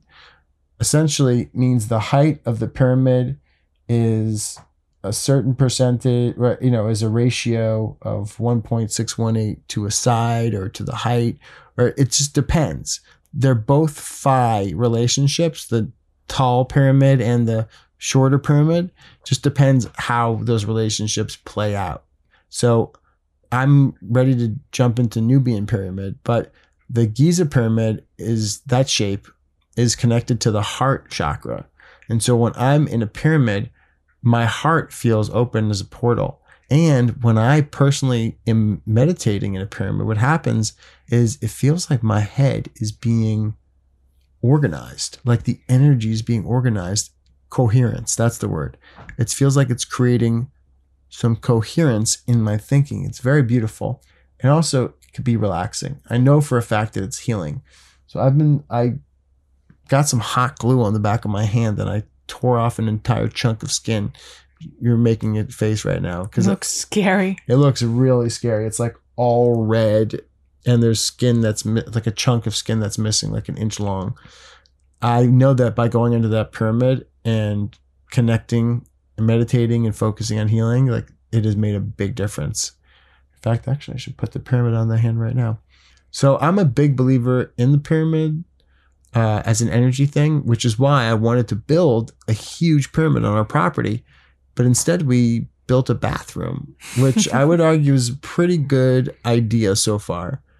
But now that I know a little bit more about like you know what we can build and pyramids and we've got some time energy like money potentially to build this pyramid i really want to make a big one because i want people to experience this power of the pyramid on our property with us. Uh, i'm saying this for kind of the first time but like i want to create like a camp site area with this pyramid that's there that people could literally look at the sunset in this pyramid and by the way, when people live in a pyramid house, this is what this is what people say is that they say the pyramid temperature is more stable. It Doesn't matter how hot it is or how cold outside, that the temperature in the pyramid stays even, not too hot, not too cold. I can't answer the question why. They say that also, this is an experience I've personally had is when you put food under a pyramid, it stays fresh longer. They say that when you grow vegetables and fruits in a pyramid shaped house or something, then they will grow with more power and energy. If I left like a wireframe pyramid, which is like imagine a pyramid, and if I just like, you know, drew the wireframe of that pyramid and we left it there, there's a good chance that a bunch of animals would like move into that pyramid because it's so awesome and energy Cool. is so cool to be there. You know who loved pyramids? Your grandfather. Yeah. My grandfather was obsessed with pyramids and crystals, and he actually, I believe, visited a pyramid that was more like the Nubian pyramid you speak of, because I remember it was very tall and more like skinny. Going They call that a towards the Russian pyramid. There's actually something called a Russian pyramid. Oh, really? yeah. Maybe that was it, because there was a really big one near Moscow on the way to our country house that people would go to and walk around and charge objects, and then it was taken down by a hurricane. But I wonder if there's something new that they have rebuilt that we could visit when we go to Russia this month. yeah, I really want to. I want to be in the. Eh, see, one of the things I've really been interested in is different kinds of like energy devices that people create. Like, I know a lot of my crystal sacred geometry origami sculptures are energy devices that I've created, but I'm interested in some of the things other people do. In fact, lately, some of the things I'm most interested in are um, some the sa- the frequencies of different things, energies like sound stuff, um, like the Schumann resonance, or that's like the earth vibration. That has been very powerful for me. Where were you listening to those frequencies before you went to bed last night? Where was I listening to them? What's the website? ipyramid.net. They had like some a couple of really cool energy devices. Oh, speaking of orgonite, I'll put the link yeah, in the show notes. everyone always talks about orgonite. I was making, I made orgonite in 2000. Oh, this is actually the really interesting thing. I made orgonite for the first time in 2014 because I was really into resin in my artwork. I'd seen, I I was looking for something to seal my paintings, so the because I so I didn't have to use like a sealant, and I found out about resin somehow, and this is before like everybody was doing all that cool resin stuff um, because of Instagram and social media. So I would use the resin to just coat my paintings. And then I also found out about this orgonite thing somehow. And orgonite was so ugly back then. Oh my God, it was so ugly. So I was like, I'm going to make some decent looking orgonite. Orgonite is a combination of metal and crystal and resin, essentially. That's yeah, or an uh, organic co- compound and inorganic compound together. So there's something about you know the energy field that it creates or blocks from EMS, all sorts of different claims. I can't personally say that orgonite just as a concept is particularly powerful, just like as a crystal as a concept isn't necessarily particularly powerful. Like if someone just gave me a tumbled piece of quartz, there's nothing like insanely powerful about that. You could tap into an energy because it's quartz, but it's not going to blow you away like a Brandberg amethyst crystal would. So, Why would a Yeah. Brandenburg amethyst blow you away more? well, one because it's beautiful. Yeah. Two because there's there's a connection between beauty and power and like power essentially, not like power government. Like talking about when you look at the amethyst, that purple, the Brandberg purple, it, it's emanating a, a certain frequency, and that is unique. It is we beautiful. went really deep into this topic in the episode we did all about crystals. we did, oh, all right. it, some really really good stuff. I love that episode, so I'm going to also link to that in the show notes if you want to dive into all things crystals. I want to dive into all things crystals. I've been in like a, I've been almost like scared to say this, but I want to get rid of all of my crystals. No, You just said it. yeah, not that I don't love them all. Is that I want to be a beginner again. I can take your crystals. You already do, but anytime I get like a big load of crystals, you're you're always picking out all the ones you love best before I get to have them. You're like, oh, that's so great. You have a big load of crystals. I have a gift for going for the best out of what's in front of me. Oh my god, I'm walk in- honored. If I walk into a, if I walk into a store before I see the price tags, I always pick out the most expensive thing. And a new thing that I've been practicing is letting go of having to check how much I want something against its price tag and really just allow myself to want what I want and trust that. I respect, honor that. One of the things I found, by the way, when it comes to art supplies, is I want to know how much like art supplies cost. But at the same time, I'm not going to get something or not get something because it's more expensive or less expensive. Like the entire purpose of starting of getting into the world of business was to buy art supplies. but what's interesting is uh, around the buying stuff is that buying better stuff and having a tiny house means that I don't have an unlimited physical world of storing stuff, particularly for our closet. Even though I do have a workshop that's a thousand square feet, which I do keep storage in for us, our closet is extremely small still. So I just don't buy clothing, particularly unless I love it. Unless I absolutely love something, I don't buy it. And it doesn't matter if it costs a lot or what I might think of as a lot, let's say. What I found is that I buy fewer things still. In fact, I go to a store and I like look at something. I'm like, wow, this is so beautiful. Then I check in and I'm like, yeah, but it's not for me. And I get disappointed sometimes. I do because I'm like, I love this. It's so perfect, just not for me. It, but it's also empowering to be able to love and fully appreciate something and embrace it and recognize it for its beauty and be like, yeah, but this is for somebody else or this isn't for me right now. It's really awesome because the energy of like, oh, that's too expensive or oh, this, this or whatever, those things used to stop me from connecting and stop appreciating the beauty. And hmm. now, because of this, I guess, new policy I have, I don't think I spend more money or buy more things. I buy fewer things and I might spend less money. It's removing this inner scarcity, judge, whatever that filtering system is. It creates a lot more space to appreciate beauty and live in the flow. That's that's how I feel. and get the right match. You went, Yeah. I went to the clothing store yesterday and I tried. There's this one brand that I'm obsessed with right now, Ironheart. Uh, it's this Japanese brand. Uh, they make jeans, and I went to the store and I tried something on at the store. It was like a shirt, and like, oh, this is a very expensive shirt. I'm like, okay. I just wanted to try it on, so I tried it on. That's the conversation in your head. But what conversation? This back and forth. No, the guy at the store said this is an expensive Oh. shirt.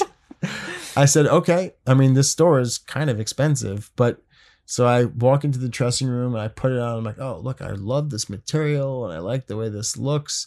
Then I looked and I said, yeah, but it's not perfect. And the guy's like, oh, okay, I understand. You know, it's expensive. So I'm like, no, it's not about that. He said, it's not perfect. I he's like, what do you mean? I'm like, well, if you gave this to me for free right now, I wouldn't take it. By perfect, you mean not a match. it's not a match. I'm like, uh, he's like, oh, really? I'm like, yeah, what am I going to do with this? And uh, it just goes to show that there's the, the price. That doesn't mean that's what it's worth to me. That means that that's what they're asking. And I'm sure to someone it would be worth Mhm. that much. But to me, if you gave me $5 to take it, I also wouldn't take it. That's it. Just because it doesn't feel right. So, switching onto what does feel right, what are some things that you're excited about now that you want to share with everyone listening? And what's next after the 11 days of daily art updates? Well, I'm thinking, I'm going to the past for a second. I'm thinking back to Crystal Criminals. One of the things I loved about Crystal Criminals was how many people got involved in the community and people asking questions and So engaged. yeah, and how we did build it up to over 9,000 followers. And it wasn't that the 9,000 were like trying to get lots and lots of followers, but I just looked at the followers as a measurement of people's interest in the engagement and the inspiration that we caused. Now, of course, you could be very, you know, you could have great content and still people won't follow you. Of course, there's all sorts of things that are out of the control.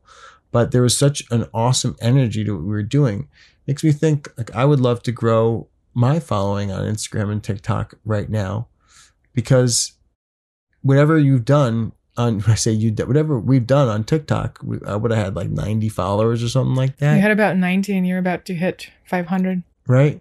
And it's not like something special happens when I hit 500 or anything like that. What it just means is that I'm reaching people that I wasn't going to reach before. And what was so awesome about Crystal Criminals is like when people got exposed to the work, they're like, I like this. I'm enjoying it. I felt like I was, there was an exchange going on. There was like, I was channeling the energy that I have that I just need to create into a thing. And then that thing was inspiring other people and causing them to take action. That felt so powerful. That was the thing that was most awesome. That's why I want views on a video, isn't because I like to say, call my mother. I'm like, Mom, did you know this video had 38 thousand point thirty eight point four thousand views. No, it's I know that if it got a lot of views, then it had to have inspired people, mm. and so that is what I want to do with the artwork. We did talk about for a second. I think we can wrap up right now. I got one more message to say, which was I wanted to. There was a point we've talked about a lot of different careers. You remember, first it was a doctor, then it was an artist, then it was a dentist, then it was an artist, then it was a teacher, then it was a real estate agent, then it was a marketing guy, and then now it's an entrepreneur.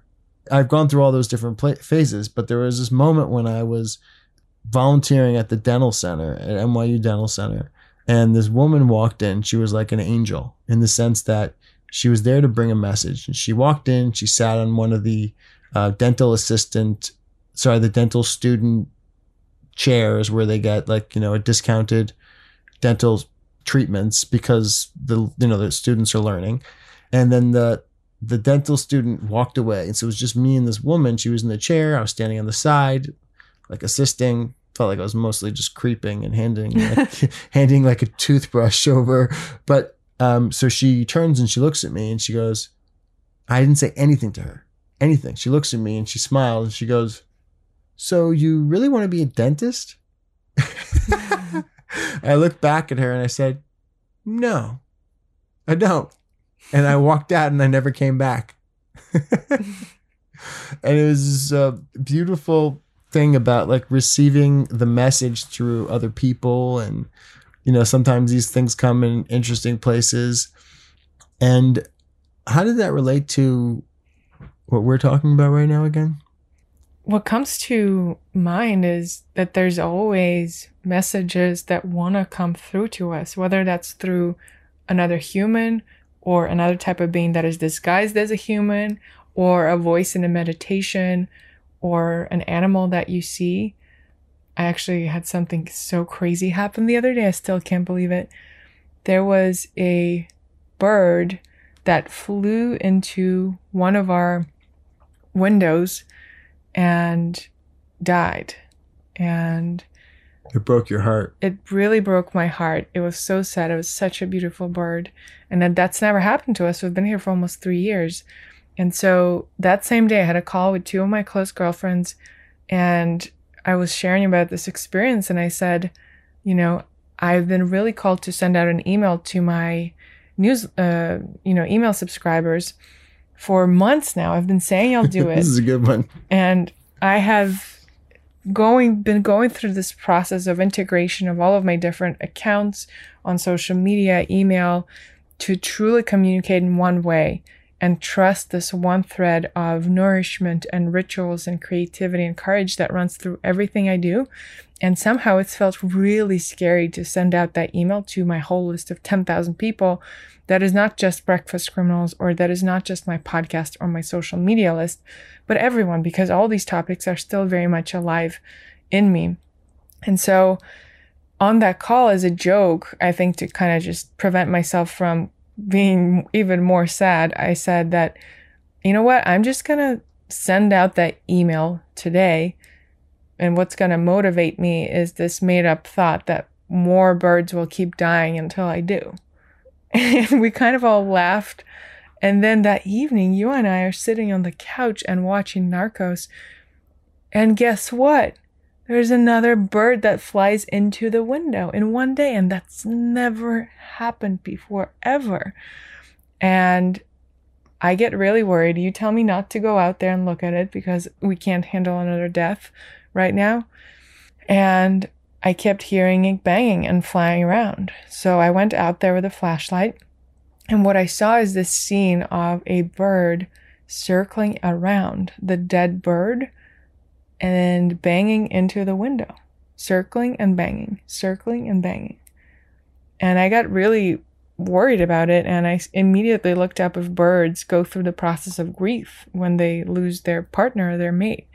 And guess what? They do. And so I turned off the light outside. I sent out my blessings to the birds. I, you know, to the one that was in distress, I sent it some love. And then the next day I buried the dead bird and I You sent really out. did. You you, I did. you asked me where the shovel was. Yeah, I did. And I sent out the email, ripped off that band-aid and and that's done. But when I heard that bang in the window, I was like there's no way. There's no way in the world that in one day after I said that this is going to be my sign, this happens. Well, I'm glad you said dead birds and not anything else. I know. So I did remember the thread about wrapping up, by the way. So this is the thing that I that I really have observed and appreciated, which was I remember one of the things that when I wanted to be a doctor that was really scary for me was like the spending the 12 years of pre-doctorhood before you're like on your own essentially like the medical school plus the residency and the fellowship but the other part that really got me was all the stuff that you had to do in order to even get into medical school because that's where I was really. I never got into medical school or applied. I stopped right before, but it was you know I I spent an entire summer doing research at a lab, uh, just because it was supposed to look good or you had to do it, or I took all of these classes top of what I needed to. Like I took biochemistry in my senior year because it was like a class that looked really good, graduate level class. I remember thinking as I was taking that class, like I don't even want to be a doctor, but I also like don't, but I also because I had already been done, but I don't want to give up all the stuff I had already done. So essentially, I was in this class I didn't want to be in to do something I didn't want to do because it was a requirement in case I changed my mind and it felt so ridiculous. And and then one of the things I love about marketing so much is that there's no prerequisite. It's also beautiful about real estate too. Is that marketing is like, are you going to do the job or you're not going to do the job? I don't care like what you've done already so far. There's no the, the barrier to entry, the superficialness Mm. is like it's not there. And that's the thing about art that always stopped me from like building more of an art career up was this uh, old boys club and art and like this Mm. like being in or being out. And I think that's changing right now, especially with you know crypto NFT type stuff. Um, but I think it's changing in the sense that for me, because I won't do it. I won't go to the uh, st- you know research in a lab for six weeks in my summertime anymore. They're like, oh, you need a resume with how much you sold and all the places you've exhibited and all this. And I'm like, and it hit me as soon as I got this email. Like, this is how people typically present to a gallery. I said to myself, I'm not doing that. I actually would love you to speak a little bit more to that example because it was freaking powerful and all of the possibilities are there. Going the old linear way or going the new nonlinear fun joyful creative way they always coexist. It just depends which possibility you believe is possible for you and what actions you take in accordance with that and coherence with that. And so what happened is that you got connected to an art dealer.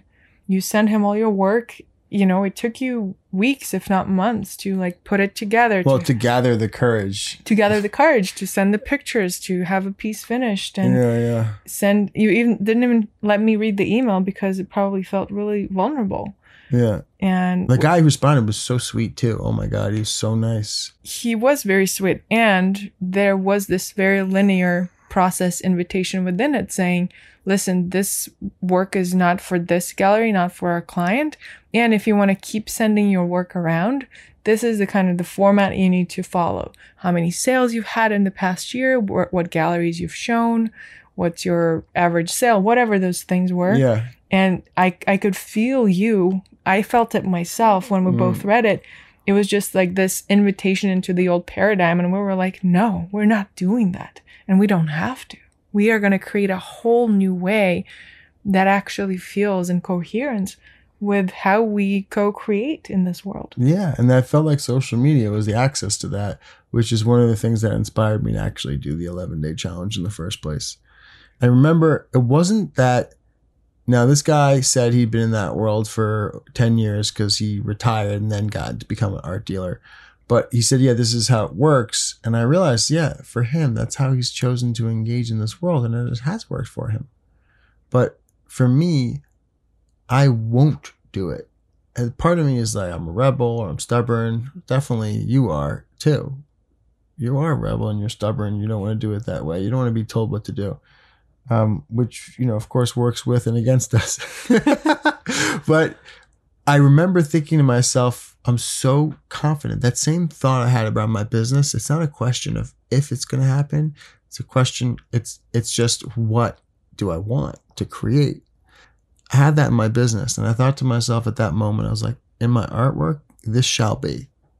So I thought, this shall be. I don't know how it shall, but I know that it will be. And I know I'm not going to like come up with this.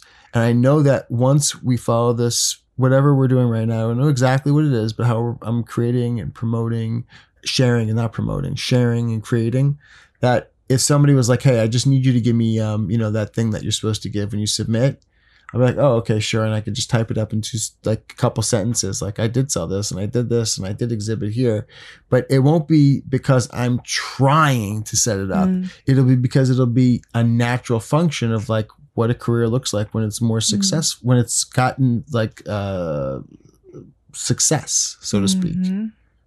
Yeah. So I'm excited about creating that. And I think, well, I, I'm just really lucky to have you doing this creation, uh, creating the content, curating the content.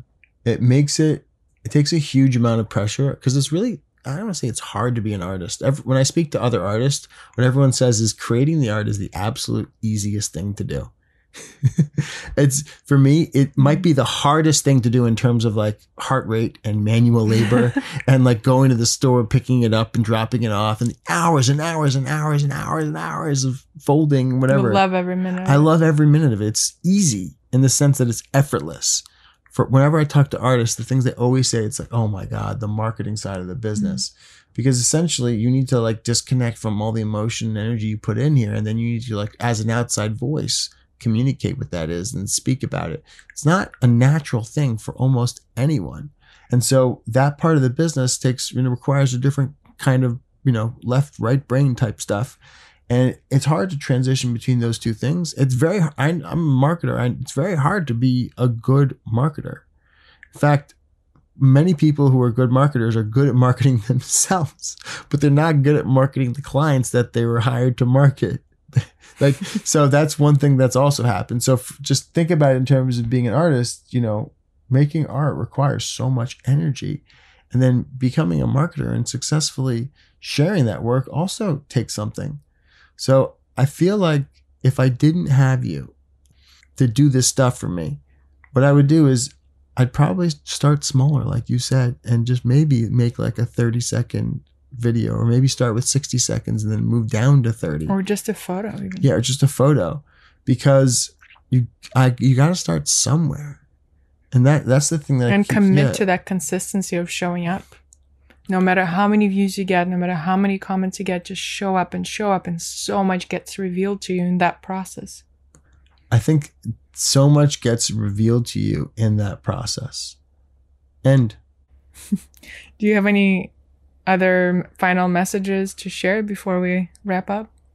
yeah, we went shopping at the grocery store for all sorts of snacks and stuff, and I just can't eat any of them. I keep on finding this. Like all the, I, I love desserts and stuff like that and cookies. And I just, I can't find any of the ones that I want. I can't eat. Do you know what I'm talking about? Yes, I know exactly what you're talking about. And what I think is happening is that we're not actually hungry. There's just a desire for snacks. But I don't want to eat the snacks when I am hungry. Okay. I so you're you're asking for snack recommendations? No, I think what's happening is that God is doing for me what I could not do for myself and freeing me from the bondage of sugar. What? I don't know why that's the message. is probably a message for somebody out there because I know nobody is into sugar out here in the world, especially those really healthy people. You don't like sugar either, do you? I when I when I had my first Akashic record uh, records reading ever, they said like there's a life lesson for you. That like this is your life lesson. Now they say you could complete this life lesson in this lifetime, and then you'll have another lesson. But mine was temperance, which I remember when I got that life lesson. I was like, I was like, oh, I can't wait to hear my life lesson. I bet it's gonna be awesome. And they're like, your life lesson is temperance. I'm like, are you serious? This is like the lamest life lesson. It's like patience. Mm-hmm. right? I find that to be the hardest lesson too. Right. Well, patience is something that I have developed in in business because if I'm not patient, I'm not successful. So I have tons of patience in that.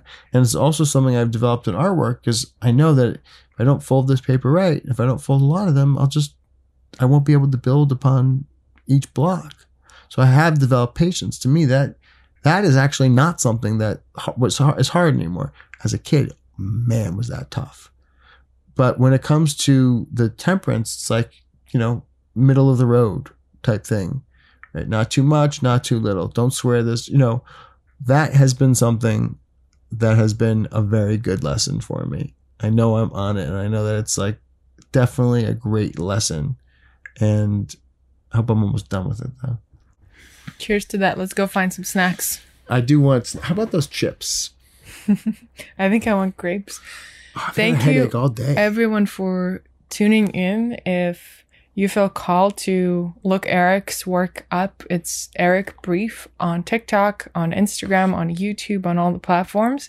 And as always, I would love to hear what you took away from this, what moved you, what inspired you, what made you remember a knowing that's already within you. Have a beautiful rest of your morning, day, or evening, and you'll hear from me next week.